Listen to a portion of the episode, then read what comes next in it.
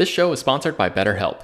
This year has gone by incredibly quickly, but it's always nice to pause and take stock. What's something you're proud of in 2024 so far? What's something you still want to accomplish this year?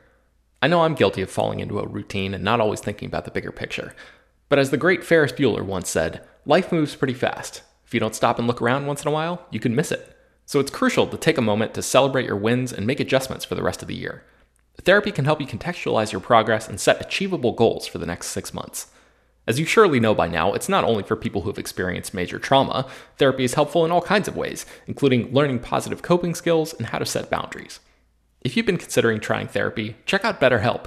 It's fully online and was specifically designed to be flexible and customizable to your schedule. To get started, just fill out a brief questionnaire that matches you up with a licensed therapist, and you can switch therapists at any time for no additional charge. Take a moment. Visit betterhelp.com slash filmdaily today to get 10% off your first month. That's BetterHelp, H-E-L-P dot com slash film daily. This is the story of the one. As a maintenance engineer, he hears things differently. To the untrained ear, everything on his shop floor might sound fine, but he can hear gears grinding or a belt slipping.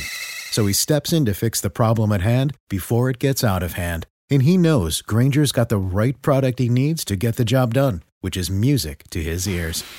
Call, clickgranger.com, or just stop by. Grainger, for the ones who get it done. Hello, everyone, and welcome to Slash Film Daily for Friday, August 19th, 2022. On today's episode of the show, we are going to gather around the virtual water cooler and talk about what we've been up to. My name is Ben Pearson. I'm an editor at slashfilm.com, and I am joined on today's episode by Slash Film editor, Hoai-Tran Bui. Hey, everyone. HT, how's it going? It's raining here in Florida, so if you hear any rumbling thunder, that's what's going on in the background. Uh, it's not anything too chaotic, but I guess speaking of, of chaos, you uh, recently took a trip to the danger zone. Yes, I flew to San Diego to uh, experience the danger zone. Uh, if you want to know what I'm talking about, I was flown out by Paramount to a Top Gun Maverick press event in which we were given the opportunity to fly like the pilots in Top Gun Maverick. Uh, basically, we were at this. Um, company called Sky Combat Ace, in which professional pilots uh, will give you, will fly you around in these small, military jets. Uh, the exact p- planes that we were in were called Extra 330 LCs. And uh, it's you in the cockpit with the pilot behind you.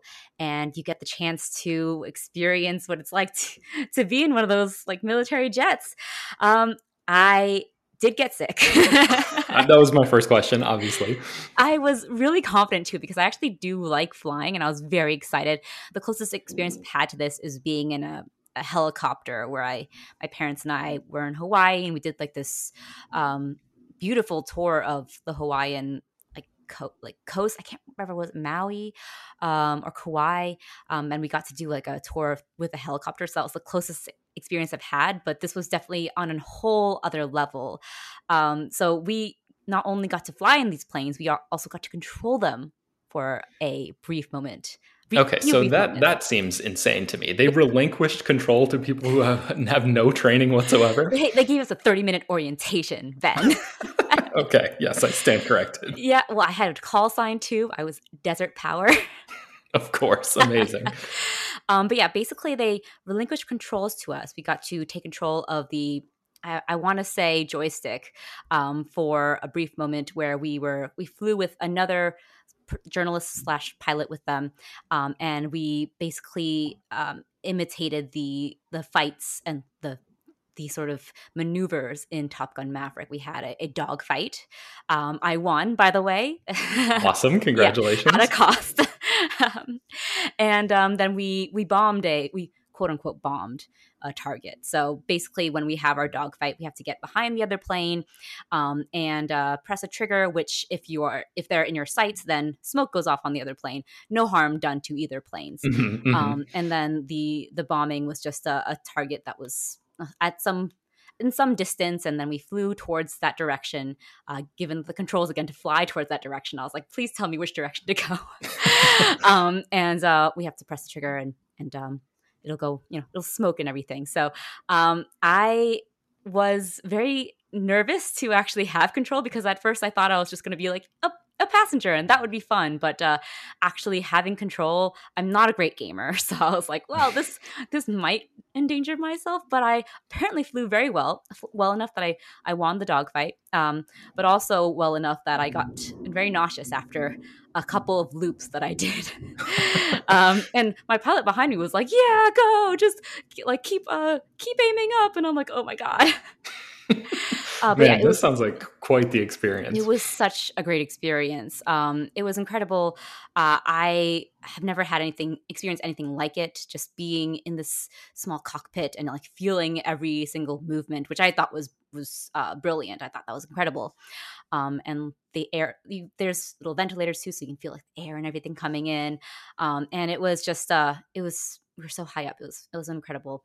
Um, of course, after I didn't feel it was incredible when I I did get nauseous, and I was I actually started tunnel vision for a second. I was like, oh, this this is interesting.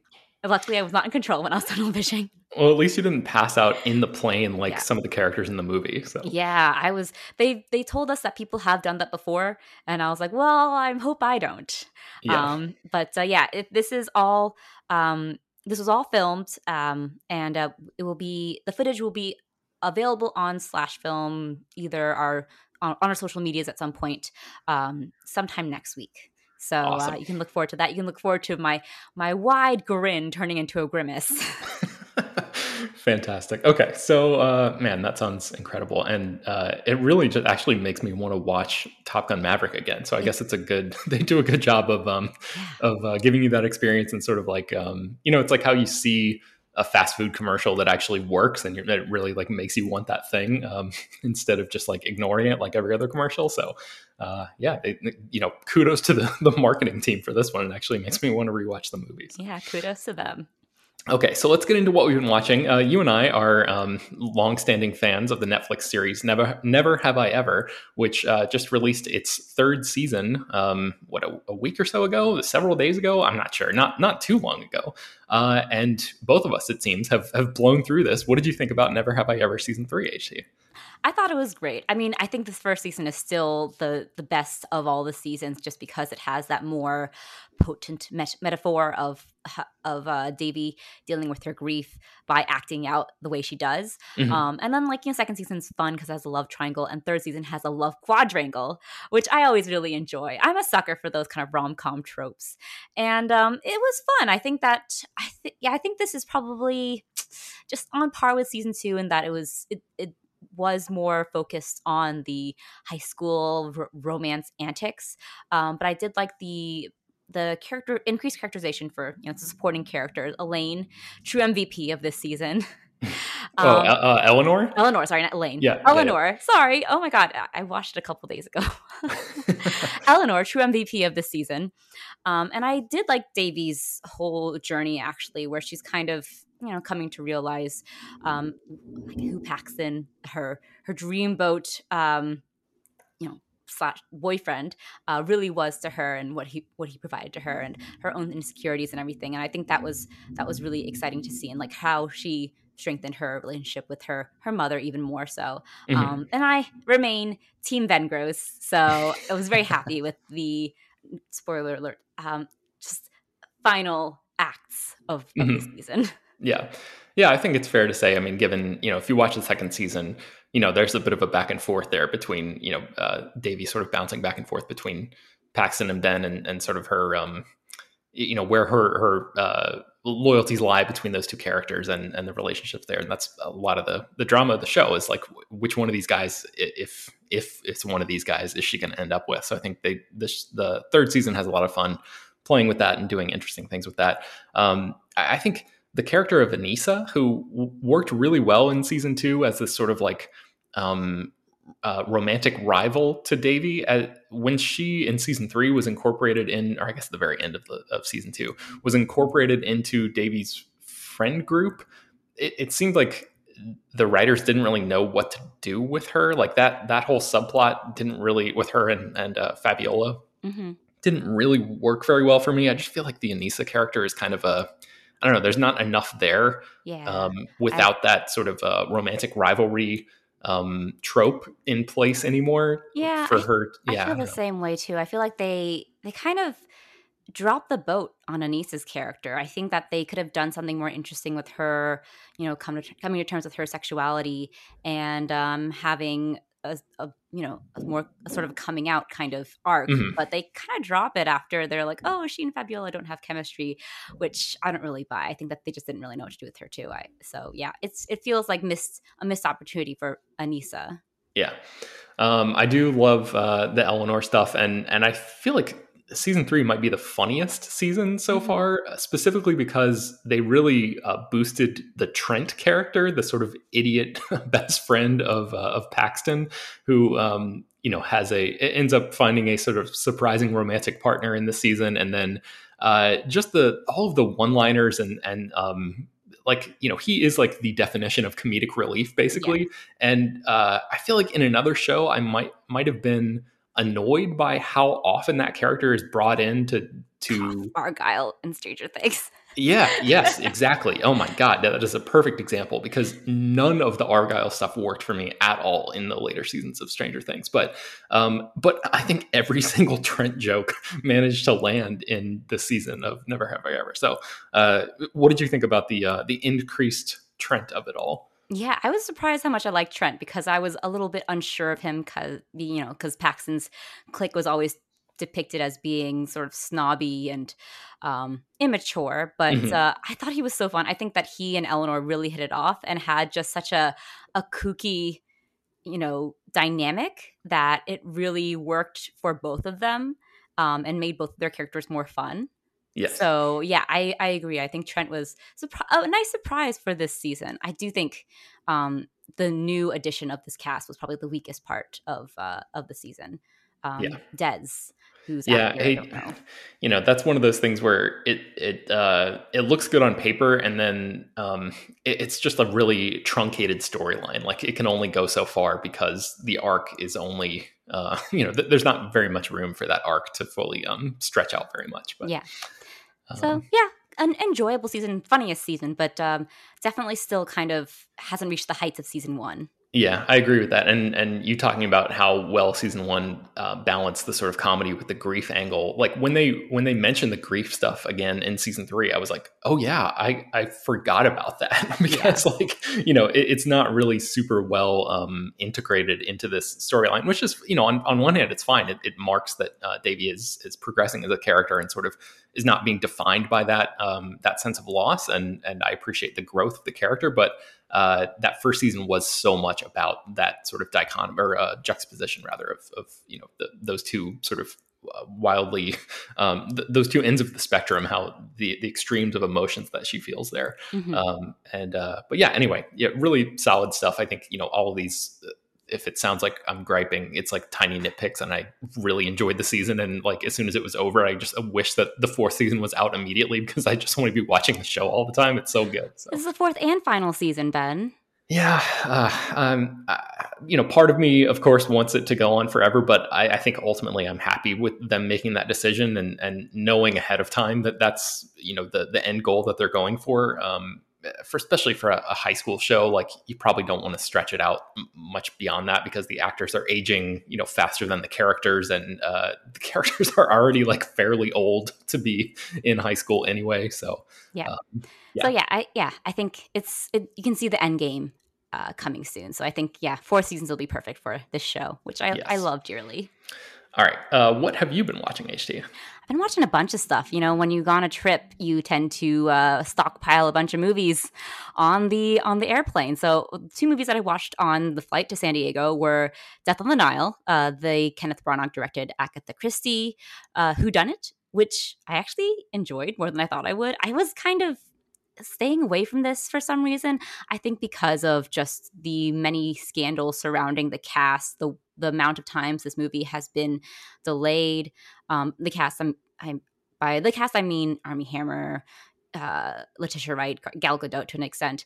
Mhm. Um, but uh, I thought this was a really fun, solid movie. uh, I thought it was hilarious that the we got an origin story for the mustache. yes, I've heard about this. That's truly wild. Um, I uh, yeah, and I I've read this book, and that is definitely not in the book. so uh, yeah, Yeah, man, really they funny. gave a little bit more to um uh, Poirot in this in this movie. I think they try to flesh out his backstory and his character arc a little more, which is why they gave the mustache the origin story, which I found so funny. It's like this whole dramatic flashback that starts that kicks off the movie, and it's in black and white. And it's a war flashback and super super somber and serious, bizarre stuff, but also kind of works. Um, but yeah, if you enjoyed Murder on the Orient Express, you'll enjoy Death on the Nile, which I I was thoroughly entertained on a plane by. Very good plane movie. Okay, what else are you watching? Another good plane movie, Moonfall, the Roland Emmerich film that I missed. It came out earlier this year, Ben. Do you realize that? I didn't. I forgot that, about that. That is, yeah, bonkers. I mean, I realize we're like whatever eight, eight months into the year, but um, almost nine. But uh, but yeah, the fact that that's a 2022 movie is just really wild. I know it's it's blowing my mind. Anyways, Moonfall, the moon fell. Um, Roland Emmerich disaster flick, big dumb kind of B movie fun. I enjoyed it. Um, it said it does what it says on the tin, so I can't say it's a great movie. It's not anywhere near close to Emmerich's best movies, but you know, when you get when you get what you expect, that's all you really need. that sounds like a song lyric. I wonder if it is. it probably is. okay, um, what else? I watched Xanadu in um, tribute to uh, Olivia Newton John's recent passing. I had not ever seen Xanadu, and I did not. I realized I only had seen one Olivia Newton John movie, which is Grease. So I was like, I probably should watch one of her other movies. Xanadu is a very strange movie. Ben, did you realize this? I um, didn't realize it. I've never seen it. I've seen some clips from it here and there, but I've never actually sat down for the full Xanadu experience. Gene Kelly co-stars in this movie. and I had no idea about this. I was like, Gene Kelly's in this movie, and he's like co-lead, or at least like the the third build. Um, and uh, it, okay, Olivia Newton-John plays a a muse, so like of Greek mythology. Oh wow, a literal and, muse. Okay. Yes, and she appears to a uh, struggling artist so that he and Gene Kelly can open a club called Xanadu. and None of this movie makes sense. It's extremely 80s. Um, at one point, it becomes a Don Bluth animated film. Like literally, Whoa. there's like a whole segment animated by Don Bluth. And I was like, what? I fell asleep for a second and I woke up during this segment and I was like, what, ha- what is happening? um, not a good movie. Very bizarre. Uh, very 80s. Eh, fun time. Okay. Gene Kelly uh, dances on skates again. So, you know, there's that for all you uh, longtime Gene Kelly fans. Where did you watch this? Do you remember? Oh gosh, um, it's streaming somewhere. I think I just watched this on Amazon Prime. Okay, cool. Uh, so you you saw the moon fall, and then you also saw Moon Age Daydream. I did. So this is the um, new David Bowie documentary. I saw a, a screening of this. This is fantastic. This is um, it's entirely comprised of archival footage um, and of of Bowie's interviews, his concerts, uh, as well as clips from various films that he's appeared in, as well as just you know classic films um, uh, throughout time. Some Lumiere films even show up, um, and uh, it's part experimental movie reel. It's part video diary. It's part long con- cosmic concert across time, and it's fantastic. It's very long. It's about two and a half hours, but wow. it feels like the only documentary that would fit a a person, a figure, a an ethereal being like Bowie. Mm-hmm. It's it's very much just like in the vein, in the the um the image of Bowie. So um it's it's fantastic. I would re- highly recommend going to see this, especially if you are a Bowie fan, even if you only know,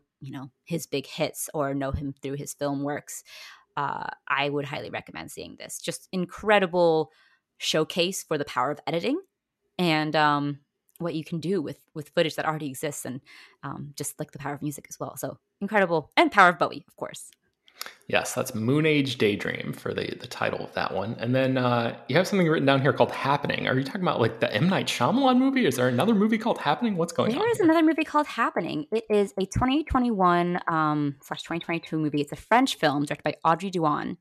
Um, it's actually a an abortion uh, drama. So it's oh yes, I remember hearing yeah, about this. Yeah. So it takes place in 1960s France. It uh, stars um, let's see her the actress's name is Anna Maria Bartol- Bartolome um, as Anne, who is a promising young college student who uh, gets pregnant one day and is determined to, you know, not let a pregnancy derail her her promising career. She wants to get into academia. She wants to be someone, and so she is like very determined to get an abortion um, at this at a time when even saying the word was illegal. You could get arrested, and um, it's a very very prescient film. I watched it and was very raw while watching it. Um, it's an incredibly clear eyed and also very I want to say relentless film. So definitely go in with a um, you know a stomach of steel because there's they don't shy away from things. Mm-hmm. Um, but it's it's a fantastic, really frank, really candid, um, really really powerful film. Um, and I actually watched it. It's sort of streaming. It's on AMC Plus, but I watched it through you know the Amazon Prime sort of you know, streaming Channel packages that they yeah. have. Yeah.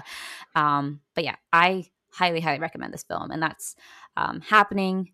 Directed by Audrey Diwan. Okay. Uh, you've also been catching up with Nathan Fielder's The Rehearsal. I know. Yes, I finally have caught up with the thing that everyone's been talking about. And uh, Nathan Fielder, absolute madman. yeah, I'm I'm caught up with it. Uh, I think as we're recording this, the the season finale is going to air later tonight, and then it was just renewed for a second season. So I'm very curious about what that means for the the ending of of this season and what's going to happen here. Um, yeah, man, this show is just, it's really bonkers. I don't think I've talked about it yet uh, on the podcast, but what do you think about it? Oh, gosh. It's like watching a reality show version of Synecdoche, New York. It's mm. so meta, it's so surreal, and it's so, um, such a pointed commentary on the very on the manipulative nature of reality TV itself while being extremely funny and dry um, I've only seen a couple episodes of Nathan for You, um, but it's no surprise to me that he created something as strange and bizarre and smart and weird as this. Um, it's oh God, oh my God, I, I, episode four just like left my jaw on the floor. Is that the like Inception one where it's like yeah. layer on layer on layer? Yeah, where he he it's. Uh, he rehearses as a student in his Fielder method acting class. Yes. And like that was incredible. And then of course like the, the dual storyline of the son um and that whole thing. Oh my god, there's like a million genres of film going on in this in this episode and I I don't even have the capacity to unpack it. Um but it's incredible. Yeah, I will say that the one disappointment that I I've, I've really enjoyed watching it and, and sort of like a um you know uh, jaw agape kind of way all the mm-hmm. way through. Like I've not been able to fully intellectualize what exactly is going on in the show, but just as like a piece of pure entertainment, it's really um, something to behold. But I think my one complaint, if I have one about the show, is that the first episode did such a good job of like setting up the premise of what I thought the show was going to be, which was like every episode a new thing, right? Like a new um, uh, encounter to rehearse for, and then that was really the only one aside from the, the Angela encounter in episode two, which went on to dominate the entire rest of the season. And I was kind of bummed to not see him as just this like carnival barker figure who steps into people's lives in i guess that that is more of sort of like the nathan for you way um, you know because i've only seen a few episodes of that show as well but from what i remember of of hearing people talk about that show it was very like episodic and it wasn't like there weren't really like multi episode arcs in the same way that there are in this first season of the rehearsal, where like the whole you know back half of the show basically is uh, is an extended rehearsal uh, centering around basically one subject. Yeah. Um, and the way Nathan so. Fielder inserts himself into it too, I feel like it's just as much about him as it is the people that yeah. he uh, that are like, like clients or whatever.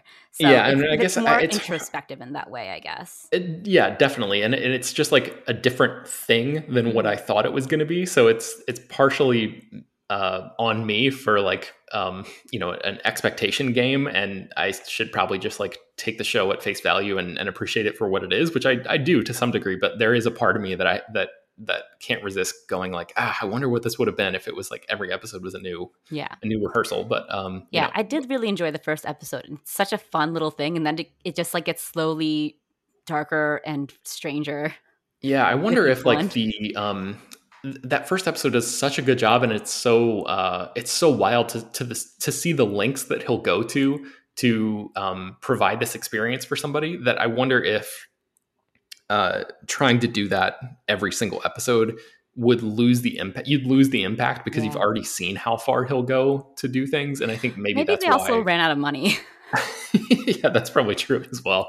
Uh, it definitely seems expensive to rebuild an entire bar, like down to you know the the balloon floating in the corner, and Yeah. then transfer it ac- across the country. So, um, yeah. But anyway, the rehearsal it's it's uh it's brilliant. Even though I couldn't exactly tell you why, it's just one of those shows that that I you know it when you see it, where like something is going on here, and this is just like much wa- must watch television. yeah, must watch TV for sure. Um, other must watch TV. I can talk about the Sandman now. I think I hinted about it in our last water cooler episode, but uh, you know, actually, it's a good show. I had my reservations uh, going into it just because I I love the graphic novel so much. I think it's uh, Neil Gaiman's masterpiece, and I think that it will. It's hard just to bring that particular experience reading the graphic novels for the first time into uh, t- into live action, which is just limited by reality. Um, but the Netflix adaptation of the Sandman series is probably the closest we'll get to like a good Neil Gaiman uh, adaptation. You can read my full review on slashfilm.com, but um, despite some pretty rough elements, like I think some their the lead actor was miscast, and some of the acting choices um, slash acting experience of the supporting cast is is pretty rough as well. Um, I I think it's it's pretty great. There's they do a great like one episode in particular is a perfect encapsulation of why Sandman is so good. And um, I guess if you've already watched it, you know what I'm talking about. Um, it's episode six. but yeah, um, I recommend seeing it if you are curious about it, if you like Neil Gaiman at all, if you like fantasy. Um, I encourage checking it out. I want to check out the new two new bonus episodes that just dropped on Netflix. So I was just going to ask you about that. So, um, yeah, I, I have not tapped into watching the show at all, but um, but yeah, as I think as of today, there are there are new episodes up on the show on the uh, on Netflix, which is like an unusual thing for Netflix to do. Typically, obviously, they release everything all at once, and um, the fact that they were sort of holding back on on new stuff, I was curious if they like gave that to critics ahead of time or if they kept that stuff siloed off. And it sounds like they didn't give that stuff out they ahead of time. didn't. It came as a surprise to me too, and actually being left out, left in the dark like that, it kind of made me more excited to see it because I'm like, oh, what what were they holding back? And one of the episodes, um, which is the uh, the cat, I think Dream of a Thousand Cats story, uh, is fully animated. I think by the team behind uh, Amazon's Undone. Oh, Uh, wow. So I'm really excited to see that, just because I, I love when shows break form and do something experimental and interesting like that. So that one I'm, I'm quite excited to see. Awesome. And then you watched Better Call Oh Saul. god, Ben! I can't tell, talk to you too much about Better Call Saul because you haven't seen it yet, and you, I don't I think you probably will because you seem very hesitant. Um, but oh god, the Better Call Saul finale was perfect. It was perfect, Ben. Ah, okay, that's all I wanted to say. Otherwise, I would just get into spoilers, and no one. I just be talking to myself. Ah, anyways, Better Call Saul, perfect show. Awesome. I'm so glad that you enjoyed it. I know that obviously like endings are a, a big sticking point and uh, it sounds like from, you know, everybody that I know on, on Twitter who's watching this uh, seem to have nothing but good things to say about the ending. So um, yeah, always good to hear. Uh, okay, so I'll just blow through a few things that I've been watching. I watched, uh, my wife and I watched a show called Il Processo, which uh, is Italian for the trial. We're going to Italy um, next week, actually, is when we leave. And uh, my wife for over a year now has been doing um, Duolingo and learning Italian, and she's just killing it on that. So we were looking for a show to watch, like an Italian TV show, Italian language TV show to watch, and she heard about this show called The Trial, uh, which is on Netflix, and uh, I wasn't really expecting too much from it. Uh, didn't really know, you know, I don't regularly dip into Italian TV, so not, I had no idea what to expect. But this show was actually really, really good. It's a, a really solid courtroom drama um, about a, a murder of a 17 year old girl and uh, the prosecutor and the, uh, the public defender who um, are clashing throughout and and what happens in in over the course of uh, the trial to to figure out who murdered this young woman. And there's tons of like really cool twists and turns, and uh, the show is shot really uh, beautifully. The cinematography is great. The, the only, I think, really the only gripe that I have with this is that um, occasionally, for seemingly random reasons, the show will just like uh, drop into slow motion to try to heighten things dramatically that don't quite need to be to need to be heightened in that way. Um, so, uh, but still, you know, each episode is like whatever an hour or something 50 minutes and and there are only eight episodes and um yeah I, I was like completely riveted by this i thought that the story was great all the uh little yeah twists and turns and revelations were um really really well done and the acting was incredible i, I was very surprised to see uh, well, these performers that I, I didn't know anything about, so I shouldn't have been too surprised. I shouldn't have had any expectations really. But uh, Vittoria Puccini and Francesco Scianna are the leads in the show, and they um, they did a tremendous job. And and the um, series, uh, the trial, was created by Alessandro Fabbri. Uh, I think that's how you pronounce his name. And I need to like put this person on my list because um, I, I want to see what else they've made. I, I know that uh, he's made a show since the trial called Fidelity that came out uh, also on Netflix this year, um, which I've not seen any of yet. And I think that's only a six episode show. Um, but uh, yeah, uh, really good stuff. I highly recommend the trial if you're looking for like a solid um, uh, courtroom drama show. So uh, there's that. And then I watched uh, Modern Times, the Charlie Chaplin movie from 1936. Have you ever seen Modern Times, HT? No, I have to say I haven't. Okay, this one is on uh, the Criterion channel right now, and it's definitely worth watching. I mean, all of Chaplin's movies that I've seen so far are definitely worth watching because it's just so impressive the way that he was able to have like a true mastery over the the silent film uh, medium and like the idea of getting the giving the audience every single thing they need without any words. It's just so um, it's so pure. The, the filmmaking is so pure. Uh, and this is the movie Modern Times where he plays the tramp again, the character that he's sort of like most known for. And he uh, there's there's a whole bit with him working on an assembly line. It's it's him inside like an industrial facility for a lot of the the movie. Um, there's a moment where he's doing this uh, skating bit, which I don't know. Even if you have never seen the movie, you may have seen this moment on Twitter and, clips and stuff because there's a moment where he's on roller skates and he is uh, on the I think the fourth floor of a department store, and there's a giant uh, gaping hole where they're doing construction in the store and he is blindfolded on roller skates and he is skating backwards and all around and like getting really really close to the edge and like almost falling into this you know gaping pit basically. And uh his co-star uh, Paulette Goddard is like standing off to the side and like freaking out and like uh you know trying to to pull him back but he's wearing a blindfold. So it's this really like tense tension filled um, comedy sequence and it's super well done and you may have seen like there's a there was a gif i know a, a, year or two ago floating around on twitter where it showed how they did this with like matte paintings and and sort of uh, it pulled the camera back and showed exactly how this um this effect was achieved mm. and uh i actually watched on the criterion channel there is a like a 20 minute uh, thing where Ben Burtt, the, the um, sound designer of the Star Wars movies, and has been you know a huge figure in modern cinema history. Him and um, I forget the other guy's name, but he's like a visual effects guy.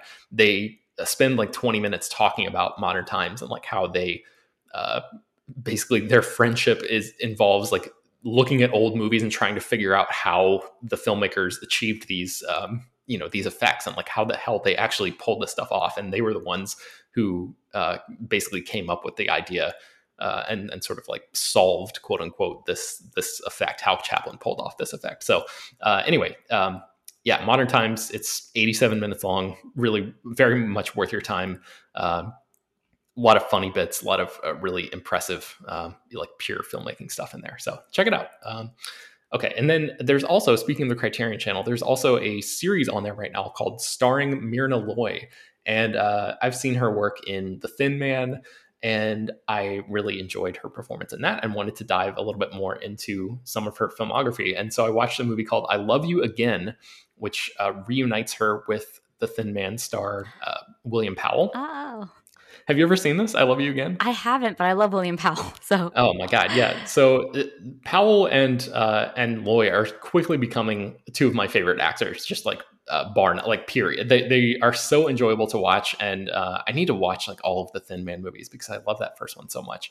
But um, yeah, seeing them in this movie is very enjoyable as well. So the the premise is uh, Powell plays this guy who uh, I'll, I'll, read you the synopsis from IMDb. Boring businessman Larry Wilson recovers from amnesia and discovers he's really a con man and loves his soon to be ex wife. So Powell like basically gets knocked on the head in the very beginning of the movie and realizes that he's spent the last nine years being this super boring guy who lives out in uh, you know the middle of nowhere and is like really into you know his local community and he's married uh, he's married Myrna Loy, and she is like at the end of her rope with him. She's about to divorce him because he's so boring and she just can't take it anymore. And she thought she saw a spark behind his eyes one time of like maybe this there's something more to this guy and she couldn't quite ever unlock this the secrets of this man and she's about to divorce him and he realizes like oh maybe there's a way that I can you know sort of milk this situation and, and get some money out of this and and you know uh, he's a con man so he's, he's always looking for a grift and uh, then he actually ends up falling for this woman who he's never seen before, even though he's married to her, because this amnesiac personality or whatever is like an entirely different persona. so there's a lot of like, you know, uh, sort of screwball hijinks going on here. Um, but yeah, it, it's a fun movie. I love you again. Definitely worth checking out. And then HT, if you are a, a big fan of, of uh, William Powell and Myrna Loy, I would also, I think my biggest recommendation, maybe of this entire episode, is a movie called Manhattan Melodrama, which mm. came out in 1934. And this one stars those two, and it also stars Clark Gable, oh. who I don't know if I'd ever seen in anything outside of Gone with the Wind. Maybe like one or two other really small things, but um, this was like up. You know, my eyes were opened in a very big way to how awesome Clark Gable was because he uh, is just incredible in this movie. So the premise of this one is really really cool. It starts out with um, a bunch of uh, uh, a couple of kids who grow up to be Powell and Gable's character and uh, characters, and they're best friends. And uh, they're basically from age five um, sort of on the opposite sides of the law. One of them is like a big troublemaker, and the other one is like a you know straight arrow, book smart type of kid. And then they grow up to become uh, Clark Gable, who is like this slick gangster criminal type of character, and of course then, he's the troublemaker. Yeah, and then William Powell is like the um, you know fast rising p- politician. Like he's a he's a uh, an assistant district attorney, I think, in the beginning of the movie, and uh, Myrna Loy is this woman who is sort of caught in between the, this love triangle with these two guys, and um, it's a really really fun movie and uh, terrific performances all around. It's super well written and it's like one of the better movies from the 1930s that I've seen. So oh, I gotta check it um, out. This is on Criterion Channel. It is, yes. It's called Manhattan Melodrama, which I think is a terrible title, really, for what this movie actually is. But it's so fun and slick, and like the um, the the sort of convoluted nature of a lot of these movies. Uh, you know, y- you don't really mind it when the performances are this great and um, the characters are just so well drawn, and it's it's uh, yeah an incredibly enjoyable experience. So, uh, Manhattan Melodrama is on the Criterion Channel. Check it out.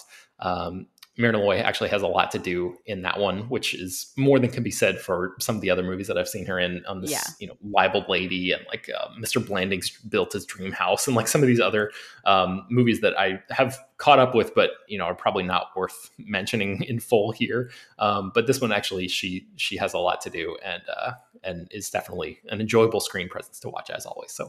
Um, yeah, that, that's all. That's all I've got. I think. Uh, any other things that you wanted to mention here, HT, before we wrap it up? That's it. That's all for me. Okay, cool.